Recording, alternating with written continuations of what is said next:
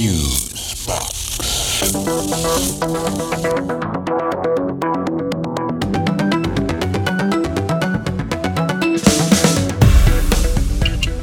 Okay, this is Fusebox number 180. Fiddling with Nero.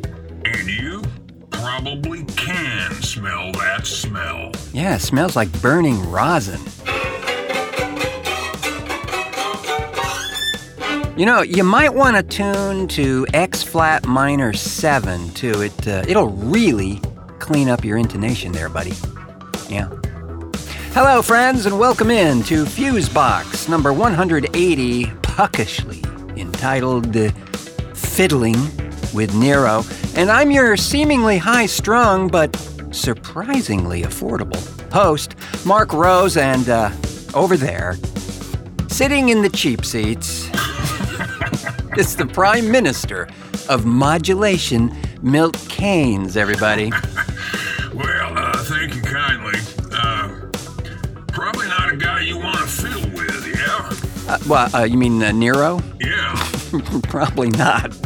He was another world class debaucher, uh, we're told, uh, fiddling away there while Rome burned, as uh, at least that's how we're informed uh, by historical info. But you know what?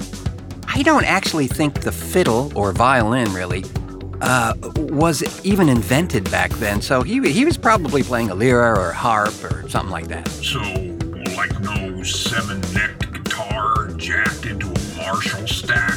Unlikely. Who knows, though, right? I mean, they uncover artifacts all the time that seem to set the, the historic timeline on its butt. I mean, Egyptian batteries? Well, who knew? Well, you know, I've uh, I've heard that the pyramids could actually have been like some kind of power source or a, a, a reactor or something. Yeah, and that they may have been before the Egyptians, which is a, a very interesting notion.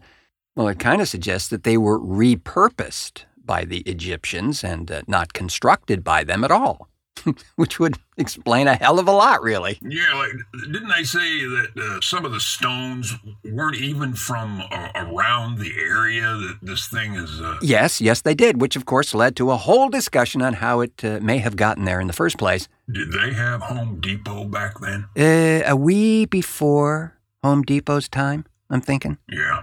But maybe Byzantines are us. That's a possibility. So what's the word on the mysterious box, man? Oh, you mean uh, uh, Kyma? Yeah. Is it happening? I mean, inquiring minds want to know.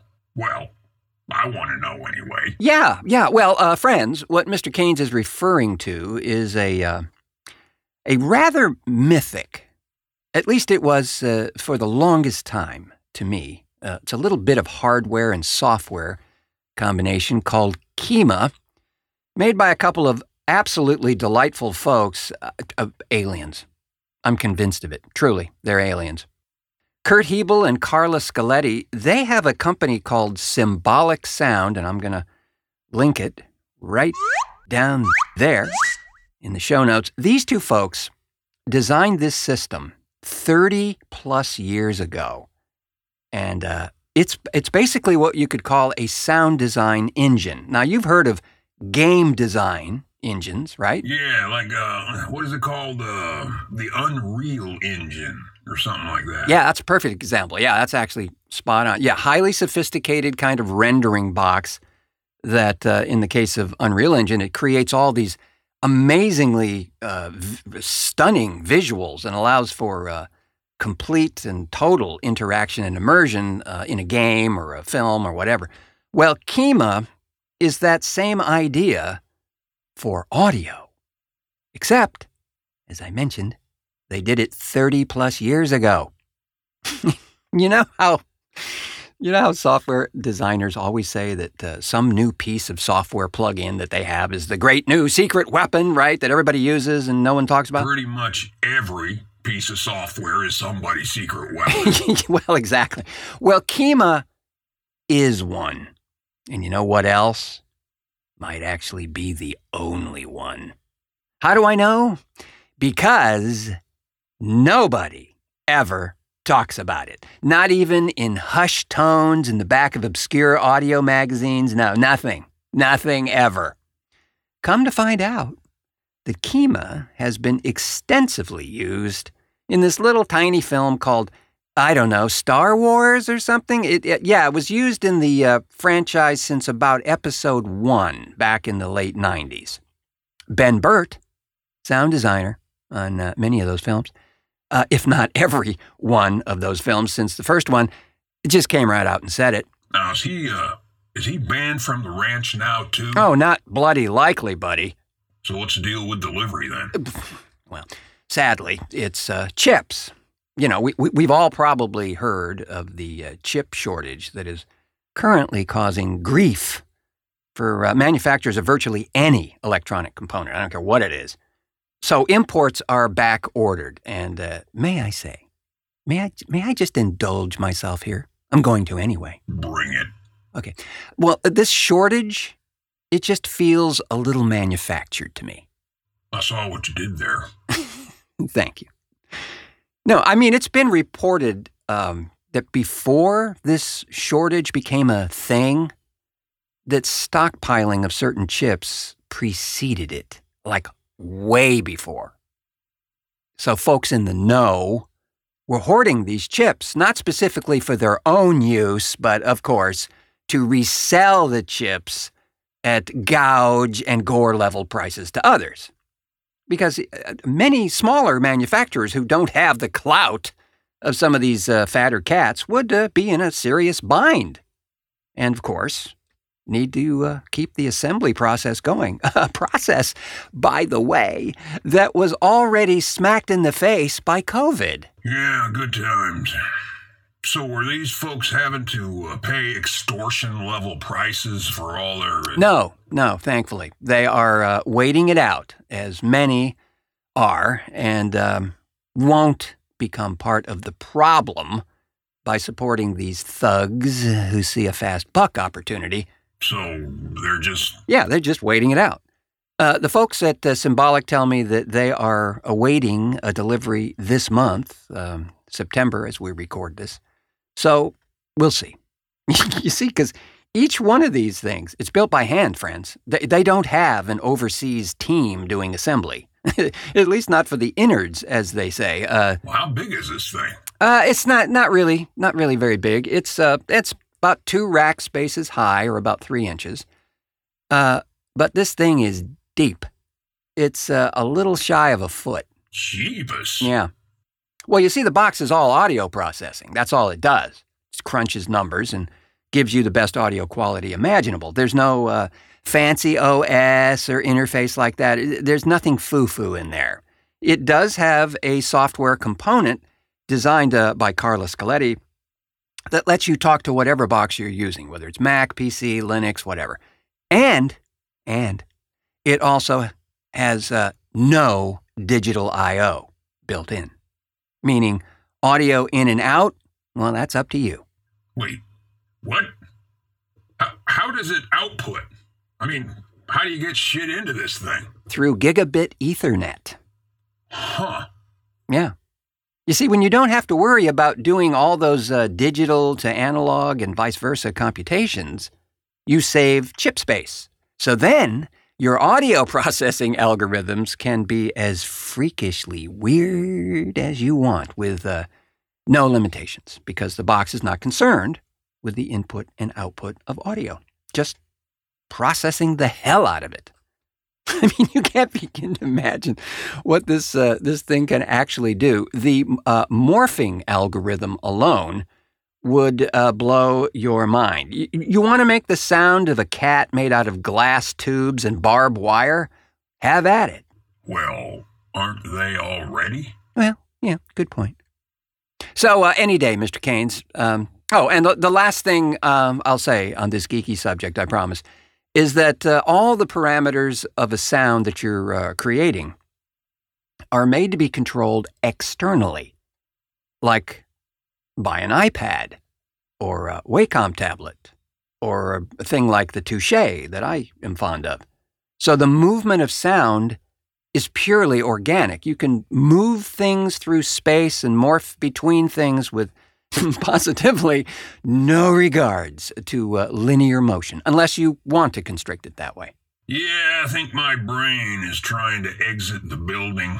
You know, I'm getting visions of you slumped over the desk with a coffee IV drip in your neck. That's ridiculous. TheFuseboxShow.com. The following preview has been approved for all audiences. In a world of hate and judgment, where judgmental hate judges with hate and judgment, comes the ultimate day of judgment and hate. A hate that judges. A hate that. Sweetie, what are you doing in there? Ah, nothing! I'll be out in a minute, Mom. Well, I hope you're not doing what I think you're doing. But Ken, Mom? you know your father and I don't like when you do that. Son, you need to get a girlfriend and a real job. Oh, for God's sake. Sweetie, come to dinner. It's meatloaf night. Hmm. Well, if you ask me, he needs to let his meatloaf once in a while. Carl! I've died and gone to hell. Timo's World.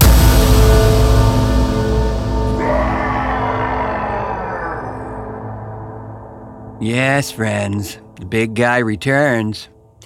Timo is lumbering your way uh, shortly, so uh, I would recommend that you tie down any loose objects and, uh, you know, stay away from uh, the windows because things could get a little frenetic around here. Coming up in a bit. So, did you hear about this thing? Where the uh, NIH seems to have been involved in the grant funding of research at the Wuhan Institute of Virology. I'm sorry, what? Say it ain't so. I'm afraid it's so, bro. This uh, outfit called the uh, Intercept reports that a 900 page report on something called gain of function research shows that a grant given by the NIH and uh, specifically from the National Institute for Allergy and Infectious Diseases to do this research.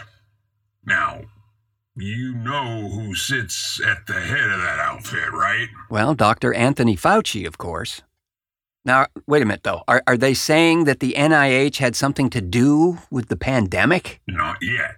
But this research uh, they were funded for is considered risky because they aim to make a virus more contagious. Well, one might say weaponize. One might say that. I'm not. But one might. So, so the fallout has been what? C- can you uh, send that to my screen? Oh, yeah, yeah. Here you go. Thanks. Here's the funny part. It kind of looks like the whole machine over there at the NIH is uh, in a bit of a panic. But, bro, no one is reporting on this in the major media, at least not today. You know, we're yapping about it.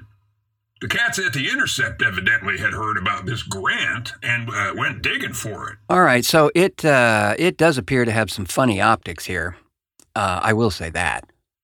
It uh, it says there was a collaboration between the NIH uh, and some not-for-profit organization called EcoHealth Alliance, which it says was working with this uh, Wuhan virology outfit.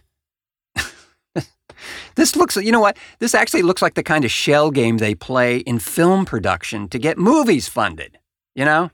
But anyway, here's a uh, a clip from an interview on The Hill which is a, uh DC based news program, with uh, one of the authors of that article, uh, Mara Hvistendahl.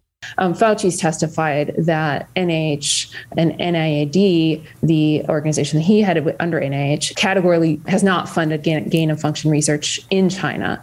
Francis Collins, the head of NIH, has said, made similar statements. And the, the documents raise a lot of questions about um, whether that's true and how much uh, Fauci and Collins knew about the work um, that was going on. And, and so, you know, they do not definitively prove that Fauci lied, but they do raise a lot of questions that going right. forward uh, will need to be explored. And uh, the reporters there are also quick to point out that uh, gain of function research is not necessarily a bad thing all the time. It's just part of the research process. Well, I also notice here that the NIH uh, was not denying the gain of function studies. They, they were just, uh, quote, reclassifying the conditions of the research. And uh, here's a clip with the uh, co author Sharon Lerner. We decided that it should not be subject to the restrictions that we put on gain of function research. And specifically, they're talking about two things. One is this pause that happened on such research between 2014 and 2017. And after that, it's these guidelines that were um, applied to that kind of research. So moving the goalpost. Well, this this is weird, Mr. Kanes. I will say. I mean, these particular players don't create an air of confidence in the system when it's quite clear something was going on under the radar like this. I'll tell you what, I also see why a lot of major media might be a little slow to report this. Um, at the moment, they're all about social fallout these days, you know, the numbers and the mandates and all that stuff. This this will cause some of the uh, alternate truth seekers uh, to turn it up to 11 for sure. And they've got some big rally planned like this weekend. So, uh, kind of what I'm hoping doesn't happen. Yeah, I second that opinion. Well, this just looks funny. I got to say, I, I, I, this just looks funny. Thing to me is when you're dealing with players this big, the truth of what really happened may never be known, man. You know, they, they kind of own the optics machine, if you know what I mean. Well, you know what? You, you, you actually bring up a, a, an interesting point. I wasn't going to talk about this really, but uh, now that we're here. Go for it. I was, uh, I was posting the video promo for the last show, uh, number 179, Bozone Layer. And uh, the cover art uh, painstakingly crafted, as usual, by our colleague in audio crime, Jeff Pollard. Well, this cover art features the word COVID in the uh, actual artwork there. So I'm posting this thing, and all of a sudden, a screen pops up, alerting me to the fact that the uh, image that I'm trying to post contains the word COVID in the art. It uh, then directs me to a COVID information site, or I can just continue. It didn't stop me from posting the image. It just wanted me to know that it noticed the word. And uh, are you sure you want to do this? Fucking algorithms. Well, yeah. Now, friends, I, I, I get it on one level. There is a barge load of uh, disinformation being spewed out every day on this topic. And uh, yeah, it's a mess. But who are we? We produce a program that features satire a lot. It's very clear to me that this uh, myopic algorithm is at its best humorless and at its worst uh, aligning itself with that uh, NSA type of uh, content flagging. Yeah, they do that. It's just mining for keywords, man. COVID is in their top five hit list. No pun intended. It's just a wee fatiguing. You know? Because in many respects, we seemingly have uh, regressed as a society to the point that uh, laughing at virtually anything is subject to intense scrutiny and uh, maybe even, say it with me, cancellation. Yeah, I gotta say, it, it'd sure be a tough road to travel if we were doing a comedy show. Wait. Uh. It's Timo's World.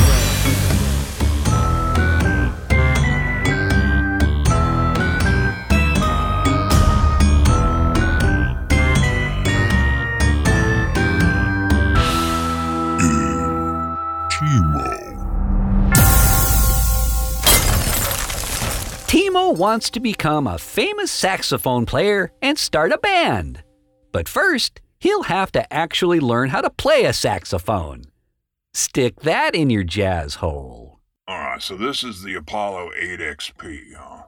Um, well, it looks like it has the same connectors. Yeah, yeah, yeah. So, you know, what I'm thinking is um, we just basically swap the 896 out. I can't put it in yet Yeah. because, uh, Well, you know, Mac isn't here yet, so. right, yeah, it's not here yet. So I, I, I think it'll be pretty easy. Um, it should sound fabulous. Yeah, I'd, I'd say we just swap the cables on the 896. Just, uh, Oh, hey, hey, Timo. you should be good to go. Oh, hey, Timo. What brings you by? Sex. sex. Sex. Oh, uh, you know, look, bro, I, I don't swing that way. Sorry. I mean, well, there was that one time in Argentina, but I, I seriously thought that dude was. No, no. Sax, not sex. Sax. Saxophone. Oh, right, yeah, yeah, yeah, I, I knew that.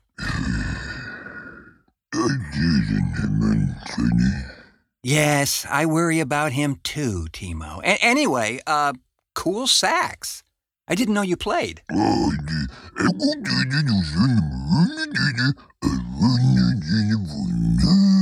Jazz band. You've always wanted to be in a jazz band? Oh, man, really? Jazz? Well, you know, that's cool, Timo, but uh, bands are a lot of work. You, you, you gotta book gigs and print flyers and learn how to play hungover. Make sure you have enough money for bail. And, uh, oh, condoms? You got. Sex. Exactly, bro. Again, sex. not sex. Oh, man, that reminds me. Did I ever tell you about that time in Argentina? Or, or was it Utah? More times than I can count, and I still have nightmares. So, uh, a, a jazz band, huh, Timo? Well, y- you know, you could just play uh, solo too. You don't need a band to play jazz. Yeah, you don't need talent either. Now, well, you know, jazz is an acquired taste, Mr. Kanes. Hey, how about playing something for us, Timo? We can, uh, we can uh, patch you in. We'll record it. Sex. Timo, play. Alrighty, well, we're recording, so uh, go ahead and start whenever you want, Timo.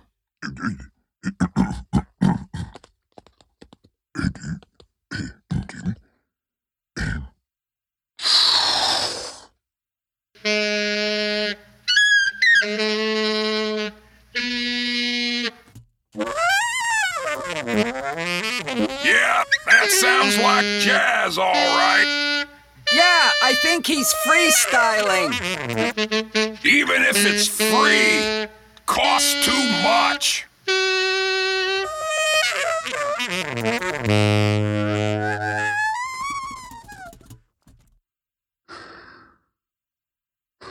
Well, uh, say now, uh, gosh, you know, I've, I've, um, really, I've never seen, uh, someone sweat so much. Bro, I think I'm bleeding from my ears. Sex.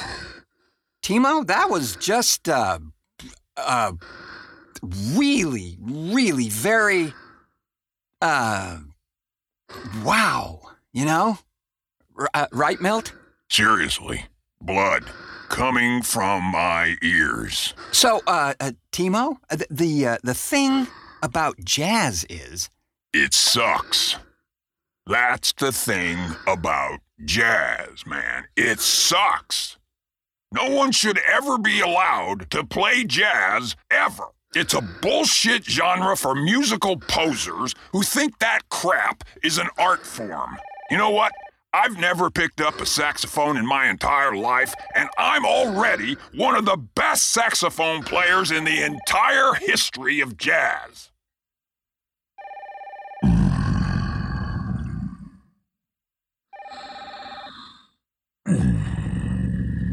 Oh no, Too far?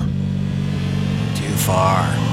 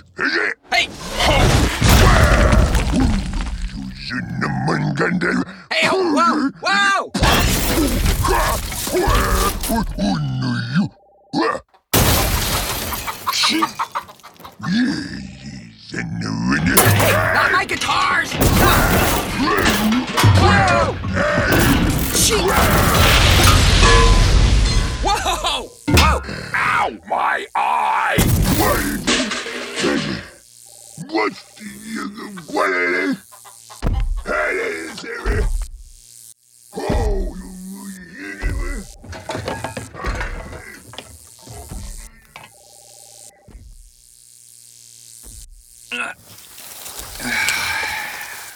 oh, man. Yeah, yeah, th- that went well.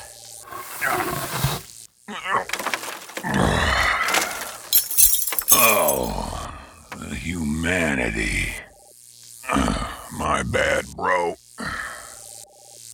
But seriously, jazz? Wha- So what? You you think he'd play better if he wanted to start a polka band?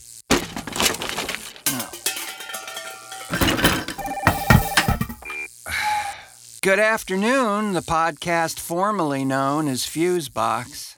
This is Marc. How may I help you? Hey, Marc, thank Christ you're still there. Yeah, I yeah. Listen, Timo is headed your way. Did you know he played sax? Uh, we uh, uh Anyway, he's he's he's got this wild idea about starting a band or something, and he wants to play for you guys. So look, whatever you do, make sure you like his playing. In fact, make sure you love his playing, or things will get really ugly really fast. uh, um, Jesus, I didn't even know he played. And jazz? What is he kidding with that? Chaz, no one likes that shit.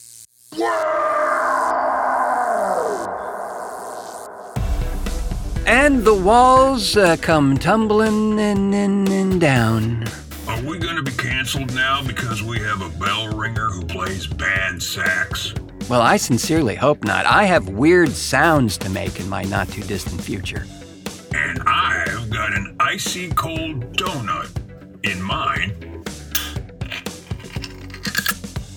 And on that tab, we'll call it a show, friends, but uh, not before thanking our contributors to this edition of Fusebox Jen Gosnell, Bruce Miles, Sam A. Mowry, and Jeff Pollard. Thanks as well to the uh, phantom fiddler of the front of house, Milt Kanes over there, for technical assistance and so forth and so on. Pleasure as always. And, of course, an overly long concerto of thanks to you, friends, for pushing play on this edition of the show. As we know, there are many, many things vying for your earballs. Uh, yeah, but while you're here thinking about it, go ahead and mash the subscribe button there and maybe even leave a review with, you know, 11 stars or. Yes, indeed, most grateful for any activity there. It truly keeps us running along and at least stocked up in Japanese pocket squirrel kibble. I have been your saying all the right things to all the wrong people host, Marc Rose, saying, until our next cartoon.